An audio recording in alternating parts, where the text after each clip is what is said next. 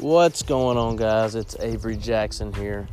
This is actually my first time ever recording myself, so just gonna, gonna kind of see how it goes. I'm actually outside. It's a super nice day. I'm walking around with my dog. She's a little Springer Spaniel, white. Um, got a little bit of brown in her. But anyway, I was sitting here thinking about closes, you know, and when you get objections in the close, like say you are given a proposal to someone and your offer is some life insurance, hey, blah, blah, blah, you want to buy this life insurance, this is a really good plan.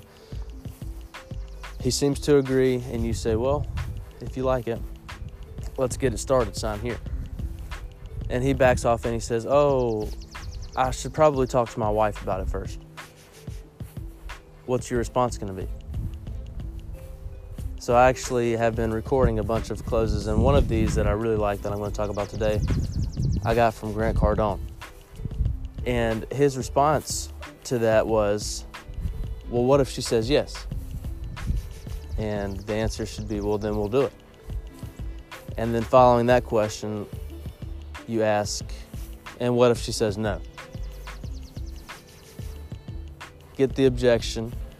That's actually their objection. It's not a spouse objection. It's internally, it's or subconsciously rather, it's their objection.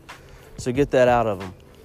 And yep, that was the concept that I wanted to get on this and say. So short, very short recording today, just kind of a an idea that was on my head.